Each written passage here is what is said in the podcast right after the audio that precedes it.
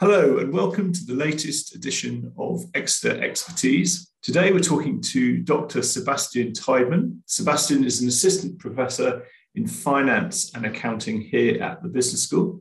We're talking to Sebastian today about his latest research on the role of gender in the aggressive questioning of C E Os during earnings conference calls. The research has just been published in the Accounting Review. Sebastian, good morning. Good to talk to you again. Thanks for taking your time, Toby. Good to talk to you. Our understanding of, of your research is that you've looked at this issue of verbal aggressiveness. Now, I think, I guess to some people that would mean shouting and, and swearing.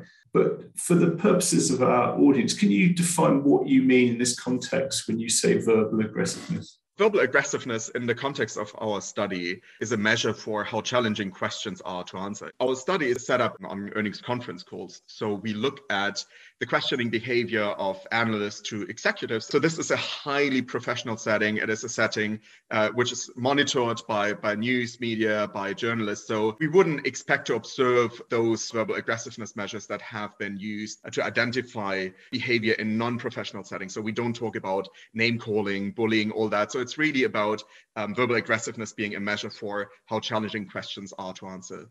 And also for the benefit of our audience, I'm sure some of them will be familiar with this, but for, for everyone, can you give us the background of what is an earnings conference call? Earnings conference calls are meetings or events where companies inform analysts and other stakeholders, such as journalists or investors, about their current earnings situations, their, their past performance, and also provide them with some outlook about the short-term future. And they tend to occur every quarter. So you would have quarterly earnings conference calls. And these calls are highly informative to the analysts and the other stakeholders. And they are also at the same time structured. So you do have a first half where the management would present their view of the company of the past quarter.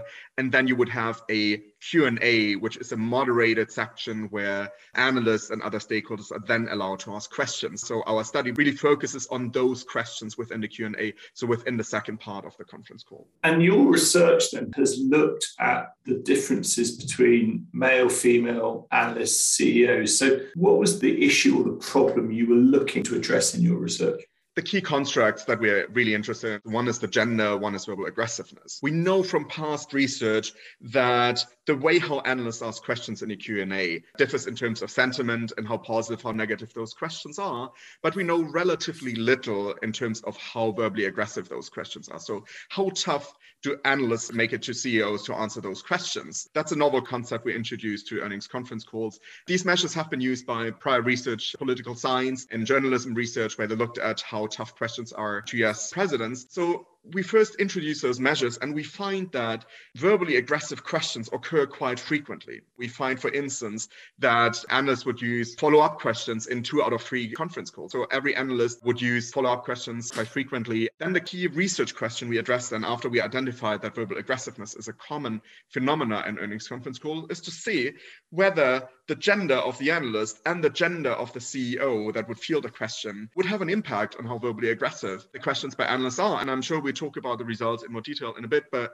the key finding we have is that indeed gender does matter on the verbal aggressiveness. What I'm sure everyone would be very keen to hear is what were the major differences between, let's say, male analysts, female analysts versus male, female C E Os? Verbal aggressiveness is a multidimensional construct. There's not one thing that defines verbal aggressiveness when it comes to asking questions. So what we do is we identify four distinct measures for verbal aggressiveness. So we have follow-up questions, basically an instance where you ask an initial question, you get a reply by the management, and then you ask a subsequent question. That's verbally aggressive because you signal that you're not happy with the initial reply received from management. So that's why that's verbally aggressive. The second measure, negative questions. Those are questions where you would have uh, formulations, wouldn't it, couldn't it? So isn't it true? Isn't it inevitable? And those questions are rather assertions because they imply a certain statement. The third one are preface statements. As an analyst, you would make a statement before you ask the actual question. The fourth measure is directness, so a lack of self or other references. So you could say, for instance, a question, may I ask or could I ask? So you basically make those questions weaker. So a verbally aggressive question would be a question without any sort of self or other reference, um, hereby making the question more direct. Those four measures, uh, directness, preface statements, follow-up questions, and negative questions. And for all those four measures, we find that male analysts are more verbally aggressive than female analysts are, and that to a really meaningful extent. So a couple of percentage points, depending on the measure, we would find that male analysts would be more verbally aggressive than female analysts are. And that difference is even more pronounced when the C E O is a female.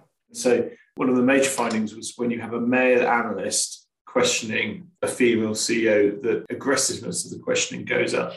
Exactly. And I believe this is a really significant finding because what it implies is an in-group bias based on gender. So given that we find male analysts to be already more verbally aggressive than female analysts, this is a really significant result. So we find that the difference between female and male analysts even doubles when the C E O is a female. So if you're a female C E O, yeah, so the bad news there is you'll have a tough life answering questions from male analysts because they will be even tougher on you compared to female analysts and compared to male analysts asking male C E Os. There's a lot of research showing that female C E Os are less likely to become C E Os. They're more likely to become C E Os at firms when they're poorly performing. So they have a really a tough career trajectory of becoming a C E O. And our finding now really complements th- that research by showing even if they made it to the top, once they become a C E O of a company, they'll still get more challenging questions. So they have a harder time presenting their success in earnings conference calls compared to their male counterparts. And we believe it's just something that's really important, not just for the C E Os themselves, but it's also something we as a society and investors should be really aware of, because what we also know is that the way how analysts ask questions sends signal to the capital market. So investors do follow those conference calls.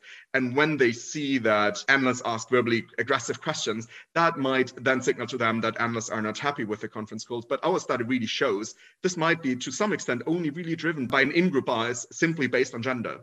Interesting. Have you looked at what are some of the possible reasons for this happening? There's a lot of research on um, gender-related differences, how we communicate in a way, how we think, and also how we behave at the workplace. So we know that in general, men tend to be more competitive. They also tend to perceive that as a more acceptable measure to be competitive, to, to show that competitiveness also in the workplace. So there's also a lot of research showing that men tend to be more verbally aggressive in non-professional settings. So our key contribution here is to show that those mindsets, that those values that we have based on societies, based on our education and our cultural background, translate to a professional setting as well. And then the second part of our finding that we find that male analysts are more verbally aggressive towards female analysts.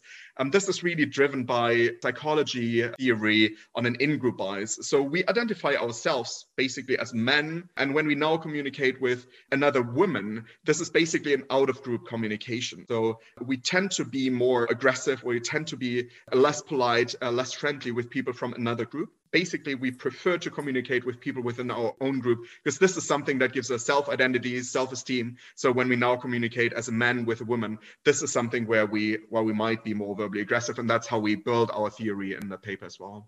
This research has got quite a few implications, starting off with female leaders in, in the finance industry and actually just generally in other industries. What would you say are some of the implications for them and, and also the implications for men that they work with? Overall, what I would put as a big theme is just be aware of gender-related differences. And if you're working in a company, you're a female C E O or you're a female team leader, and you have a situation where, where you have a question set up, say you, you have a funding event, you have different people attending that funding event, or in our case, conference calls, you meet with investors, you meet with analysts.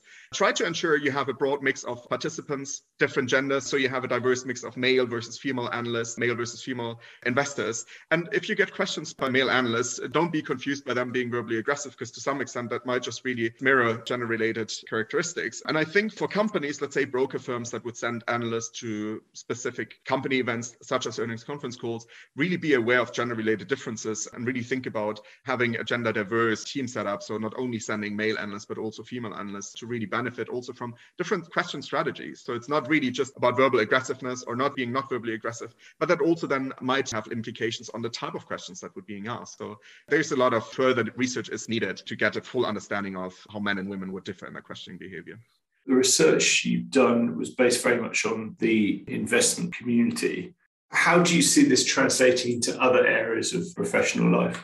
I think the key insight here is that men and women do communicate differently, not just in general, but also at the workplace. Even when we have a professional background, we observe gender-related differences. And within companies, it makes a lot of sense to have diverse teams when you have meetings, when you set up boards, when you set up committees. It really makes sense to have a gender-diverse workforce, a diverse committee, and really benefit from the different linguistic styles that these individuals have. And then also, it is something where the leaders of a company should be quite aware of differences in the way how their employees communicate. So when they need to evaluate their male versus their female employees, they should be aware of that. Some of the differences, the way how they communicate at the workplace, might simply be due to gender-related differences.